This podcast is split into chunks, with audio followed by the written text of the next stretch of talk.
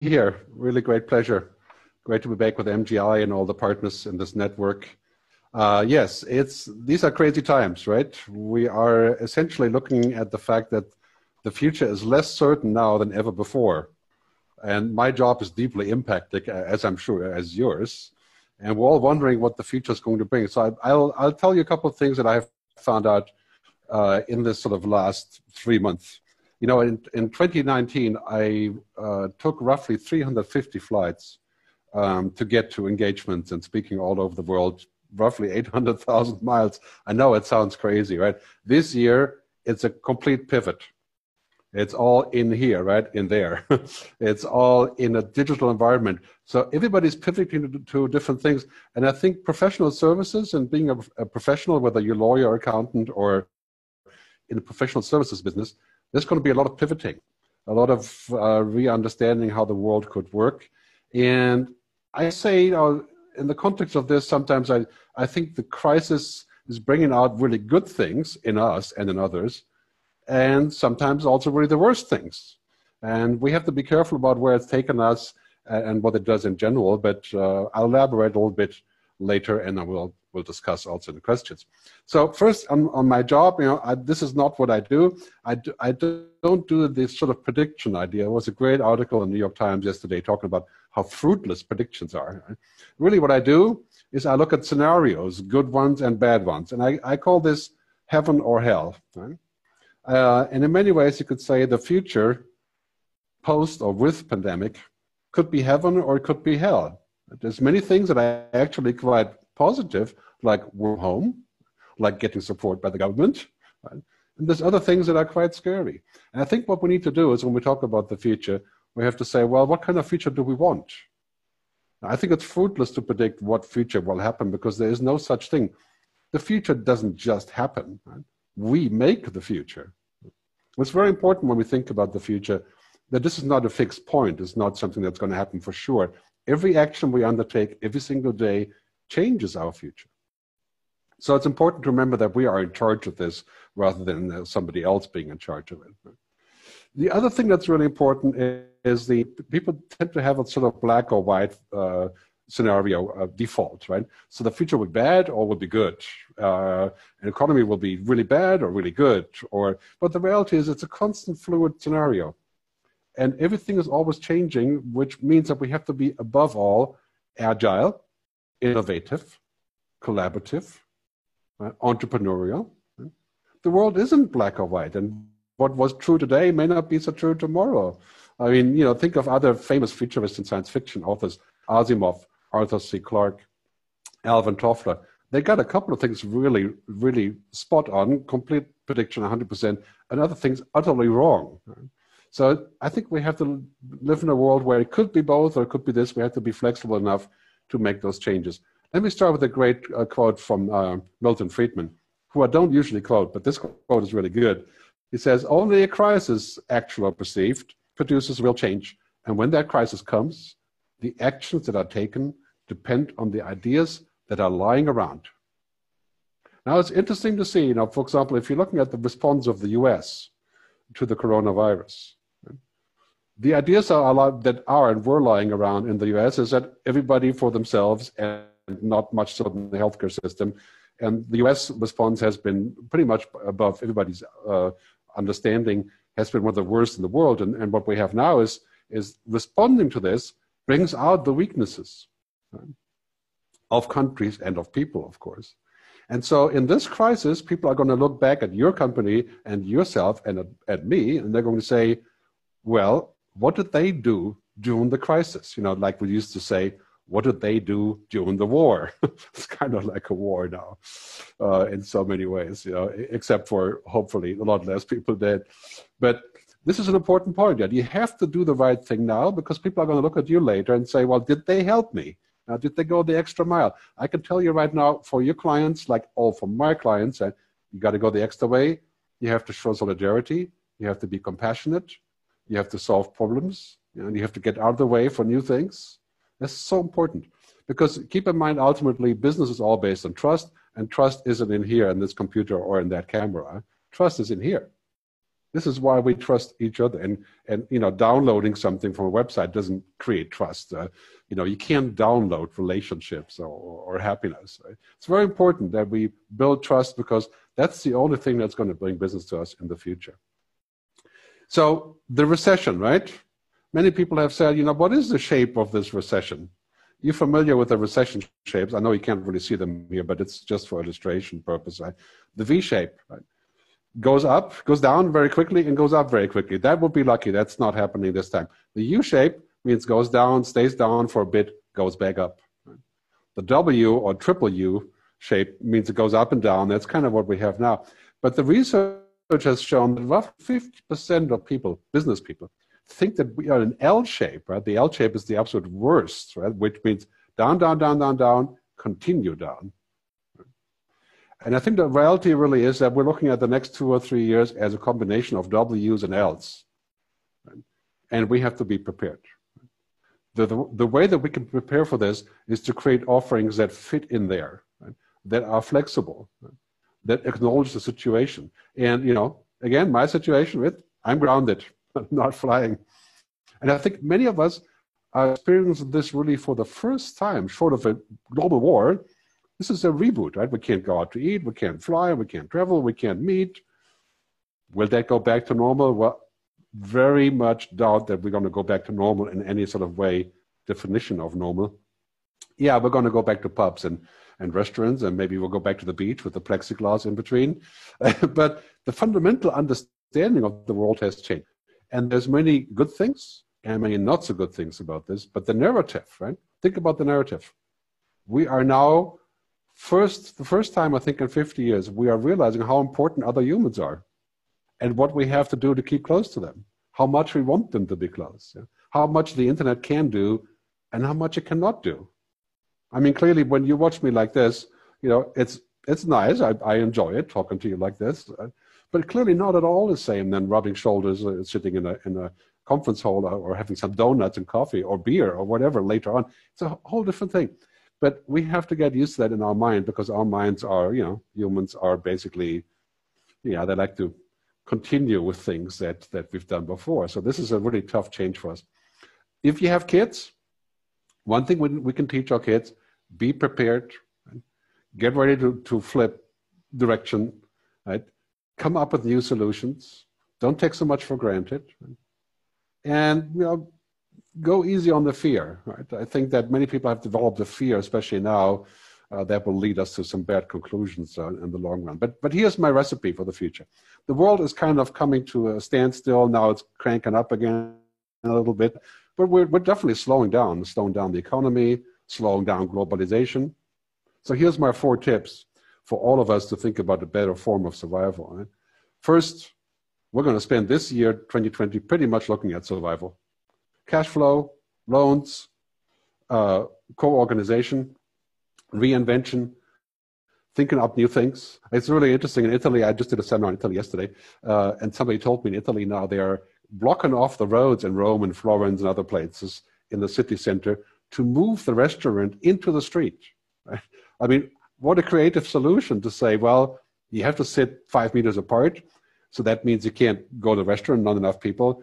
Push the restaurant out in the street, just close the street because the restaurant is more important than the drivers. Very creative solution. So that's survival. That's, that's number one. Second one is collaboration.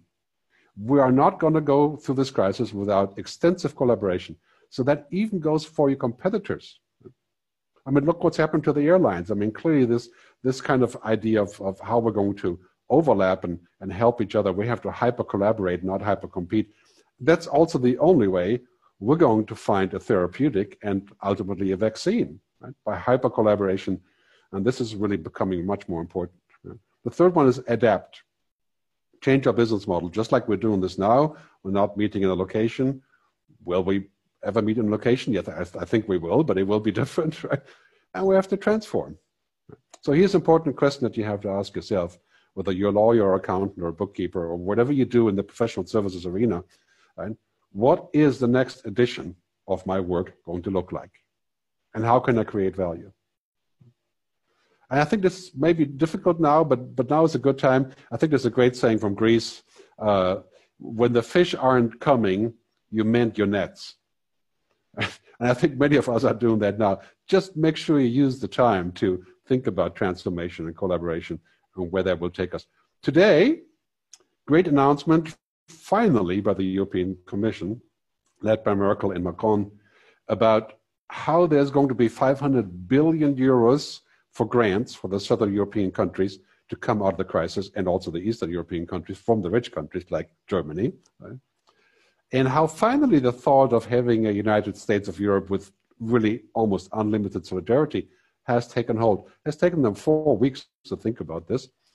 That's probably the kind of time frame that the Commission needs, right? But here's the thing about Europe. I think many of you are from Europe. The number one thing is either we're going to collaborate and work together and become kind of a United States of Europe, you know, by having independent countries and regions, and just like we have here in Switzerland where I live, you know, it's very autonomous, but still together. Either we're going to have that, or the future will look bleak compared to the US and China, of course. So the US of Europe, yeah, that's our reality. That's our way out, I think, in Europe. That is painful, clearly. But sometimes it's more like the question of, of asking, you know, what is the least pain rather than no pain, you know? Uh, so big discussion about that. I, I would put my bet on this. We're going, to, we're going in this direction. I'm quite hopeful uh, that we can make all the practical things happen. Like we're going to have water policy, energy policy, technology policy, uh, research together in Europe, creating a market of roughly 1 billion people. Uh, I think that's going to be pretty amazing. So, the future, the immediate future is really this, right? Big tech, big health, big state, in a nutshell. So I'm giving you something that's not a video for a change here. Right? Uh, clearly, technology is the winner in this crisis. I mean, technology is exploding with power and without technology, we'd be useless now. We couldn't work from home. And this is a trend that's going to go on. We're not going to go back to the office unless we have to, unless we want to, unless, of course, there's human reasons, which there are plenty. But working from home and doing these things is staying. Now, many of us are already used to this. Big health. I mean, all the money that used to go into the military and maybe to oil and gas subsidies, you know, they're, they're moving to healthcare because we have to be prepared. There's going to be more pandemics there's going to be more things that we need to do together with healthcare. And finally, big state means that the government is mingling with everything now. I mean, basically, most of us are getting support from the government one way or the other. And there's going to be more taxes because of that. So the, the state and, and government is going to be big in every possible way. And this also means a lot of responsibility for government not to get too big and overpowering. So that really depends on the country here in Switzerland, we're in a good position in that regard because it really comes down to trust, right? So, uh, on that note, technology. The first point, big tech. Everything around us, we move out of the cloud here. Everything around us is becoming technology. Everything is moving to the cloud, right? Our healthcare records, that will be huge if we can secure it but that's inevitable. Just like our books have moved to the cloud, our movies are on the cloud, our films are on the cloud, our travel is in the cloud, our food is going to be in the cloud. Right? So this is vastly efficient, but we have to think about how we control it. And this is one of the key issues. I sometimes call this here. You you may have seen the Vitruvian man, you know, Da Vinci. I call this the the Neoluvian man. Uh, this is the man, woman, of course, surrounded by technology and this can be very overwhelming, I think, especially when you're not 15 and, and a, a, gaming expert, right? I mean, all the game changes, I talk about this a lot in my work, just Google for game changes and Gerd, you'll find all that. The cloud, the Internet of Things, connected devices, 3D printing, quantum computing, this is all coming in the next 10 years. If you do not understand technology, you are in deep trouble. And, and this doesn't mean, of course, that we should obsess with it, but we should clearly understand what it does. Like, you know, take a, a, simple fact like cloud computing or 3D printing. I mean, we're going to be able to do things that were unheard of. You know, printing our iPhone covers, printing our shoes, printing ice cream, printing food, right? Artificial meat. So this impacts all of our discussions about the future. Basically, we're moving into a completely digitized world. Now, here's important for us as, as, as humans. What we do isn't data. Well, people would argue that, some people, and I say uh, if it's data, at least it's not binary. It's not just zeros and ones. Your computers are good in zeros and ones, and they can look at one trillion of them. We can't. Uh, but we are actually many times not just yes or no. We have many things in between. We are what's called multinary. It's important to remember that the real asset in business and in life is not going to be prescribed by data. Data. It can be analyzed. It can be looked at. It's a fantastic tool. Yeah, but analytics isn't the same as intuition. Analytics is a powerful tool, but intuition, imagination, that's also a very powerful tool. Jeff Bezos, great example. He talked about this for years, saying that basically every decision he makes is going to be based on data and intelligence. And then just six months ago, I saw one of his speeches. He said, You know, the way I decide stuff, I take the data, but really in the end, it's my intuition, my imagination, my desire. you know, like, okay. So, you know, that's kind of the path forward for us. Clearly, this here, you know, artificial intelligence coming in and telling us what to do, that's amazing when it's about, you know, Google Maps. It's amazing when it's about simple diagnostics. It's amazing when it's about scanning your skin and giving you a tip of what it could be. But we have to be also a little bit careful here and say, you know, are we going to ask the right questions? Are we going to be skilled, right? So AI is going to be a fantastic tool, but at this point, AI is not, it's only A, it's not I, it's not really intelligent like we are. And that will change, yes. Some people say the singularity, roughly 20, 30 years, 2050, where computers can simulate humans much more than today. But uh, I think at this point, let's dial down the fear a little bit. I prefer to use a different word than AI. I use IA, intelligent assistance. That, this is really what's happening, and that's I think for you, you know, in your business, that's that's what it comes down to: optimization, productivity, efficiency, you know, power tools, basically, but but not anything that's close to our sort of existence. The other thing is what's happening here with data is that uh, in many ways uh, many countries and also companies are using the corona crisis uh, as a sort of corona washing. It's called corona washing, right? Giving us an excuse to collect more data. And I think in an emergency, is tracing and tracking everybody important? I think it is.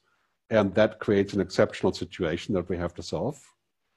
But should it prevail afterwards? I think that's a very bad idea.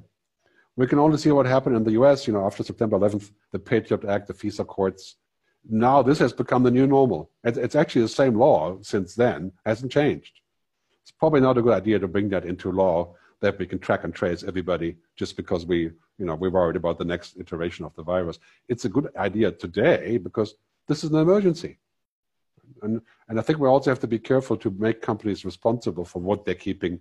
You know, if they're tracing us now, that data should be deleted.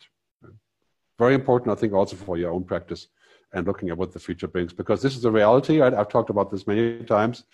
Data is the new oil.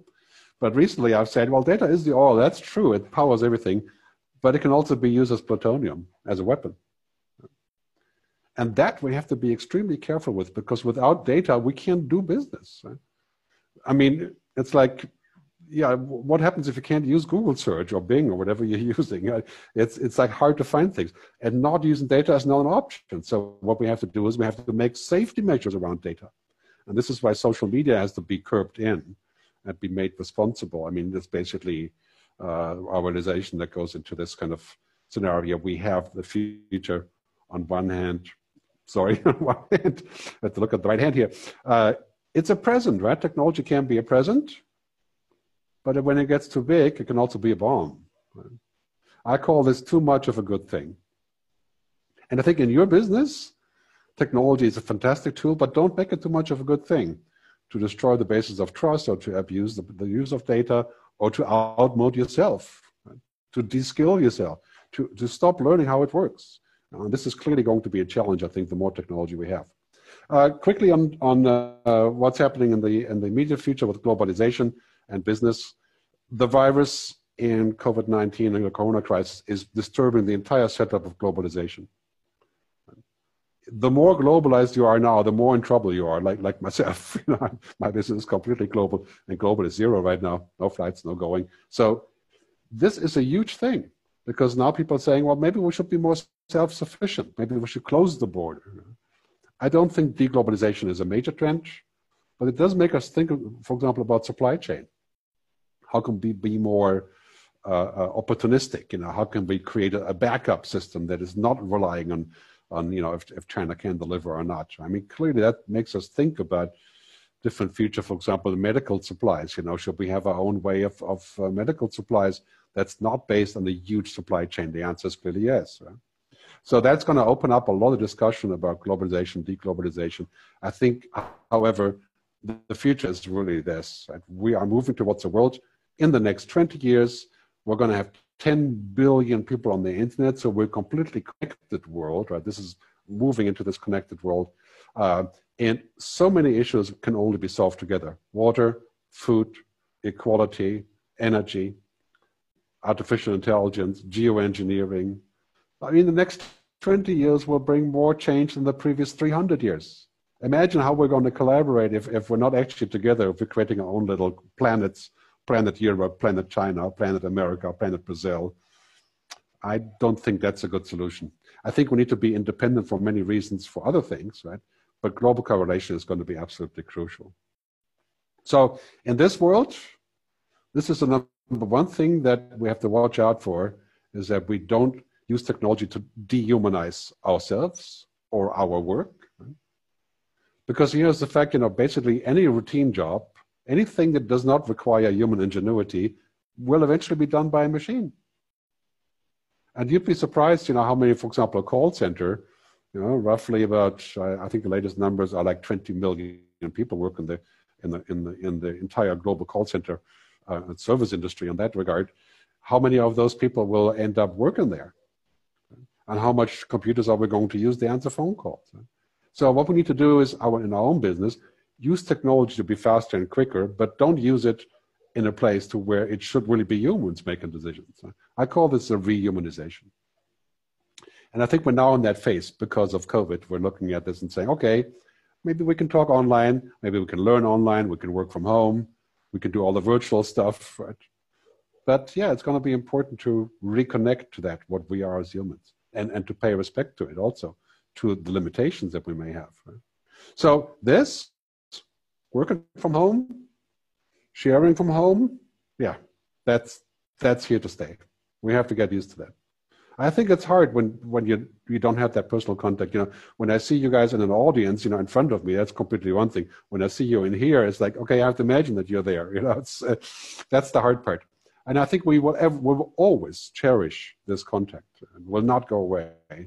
But this, a lot, this affords really interesting possibilities that don't exist in real life, like sharing documentation uh, in you know, instant communication, things like that. Right? And of course, then we have stuff like this, holograms. This is Microsoft HoloLens. Uh, and very shortly, he's going to pop out this uh, virtual keynote speech in Japanese using a hologram. I think this is pretty much a demo state at this point. But HoloLens is pretty amazing in general. To take a look, good look at this. But yeah, I think I bet you in three to four years you're going to go to the London airport and you're going to travel in a hologram to go to Shanghai for a speech or, or for a seminar, and British Airways will sell it to you.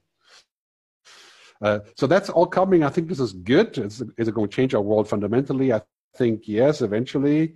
But here's the big thing about what is important for our business, right? I call this the androrithms, the human things. The things that only humans can do.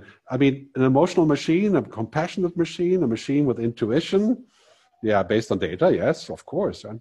But algorithms, machines, know the logic of everything, but the feeling of nothing.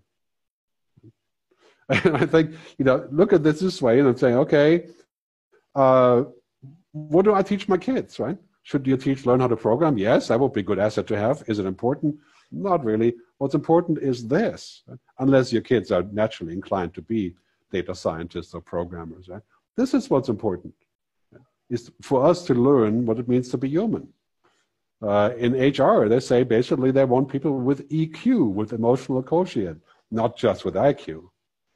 And this is part of the reason, by the way, why internationally speaking, the countries with, with the amazing response to the virus, lots of those are led by women, right? Because allegedly women have more EQ, to be debated later, I'm sure, right, than men. New Zealand, Germany, right? Iceland, Finland, Belgium, right? So it's uh, Taiwan, right? The story goes on. So something to talk about and, and discuss later. So um, here's the bottom line of this. You know, when we are in this global world connecting with each other and, and doing things differently, this is going to make a vast difference if we have this down, right? The more that we connect, the more we must protect what makes us human. Protect what makes us human also means, you know, mystery, mistakes, uh, imagination, uh, being offline, pondering, boredom, right? I mean, these, these are the things that make us human. We should not take them out just because we're connecting. And ultimately, that's, that's of course what your customers will like about you. So put the human back inside. This is crucial. Use technology, but put the human back inside of your relationships, inside of your offerings, because that is the only thing that machines can't be. Yeah? They can't be human. They can pretend to be human, but they're doing a lousy job at it for the time being. Uh, this is going to be really important. Example, Jacinda Ardern, New Zealand Prime Minister. Right? Her speech about bringing in the COVID restrictions and the stay-at-home order said that we have to do this, but here's the good thing, uh, is the Easter Bunny and the Tooth Fairy are exempt from the restrictions of leaving the house. Talking to kids, right? Showing compassion and also showing humor in a very difficult moment. This is why, of course, that the most successful handling, of course, New Zealand is all the way down there, but clearly has happened in that regard here. So I'm going to wrap up by saying we're going to a future that is basically going down this road that is accelerating very quickly into what I call the game changers. I mentioned that earlier. Artificial intelligence, cloud computing, genetic engineering, uh, and 3D printing and virtual reality and so on. We have to learn how to navigate that road, especially now. We have to be fast at it. We have to understand it. You should spend 10% of your time at understanding what isn't already here or what is about to get here. Right? Like I said earlier, this is not about prediction. This is about understanding, developing intuition, and having what's called foresight. Right? Foresight is basically imagine you're driving this car down the road and you're going 10 miles an hour, that's one thing. Or you go 200 miles an hour, like we do in Germany, you got to have a lot more foresight, right? This is the crucial part of how we're going to interact with each other in the future. So, on a final note, professional services, yeah, we're going to collaborate with machines a lot. We're going to collaborate with software. We're going to do a lot of things that were previously unthinkable. But the bottom line is we still need to figure out how we're going to keep the relationship going. Right? We have to embrace technology, but not become technology. When you become technology, you become a commodity. And that also means you can't charge, right? Which is kind of a bummer. So embrace technology, but don't become it. Let me wrap up here with a final slide. I said this earlier. This is the strategy for the next two years, uh, during and after COVID. Survive, collaborate, adapt, transform, open things up again when it's possible. Be careful about surviving. Develop possibilities of doing these things in an entirely new way. I think this is kind of the recipe for the next two years. And stop asking for a definitive guide to the future. There's no such thing. Right? Very important. Develop foresight. Understand what's coming. When you have that, you will always find a way for, forward. So that brings me back to my beginning, and um, I hope it wasn't too much and too quick. And I hope you guys are still there, hiding behind the camera. Thanks very much for your time. And let's take questions and debate. Thank you.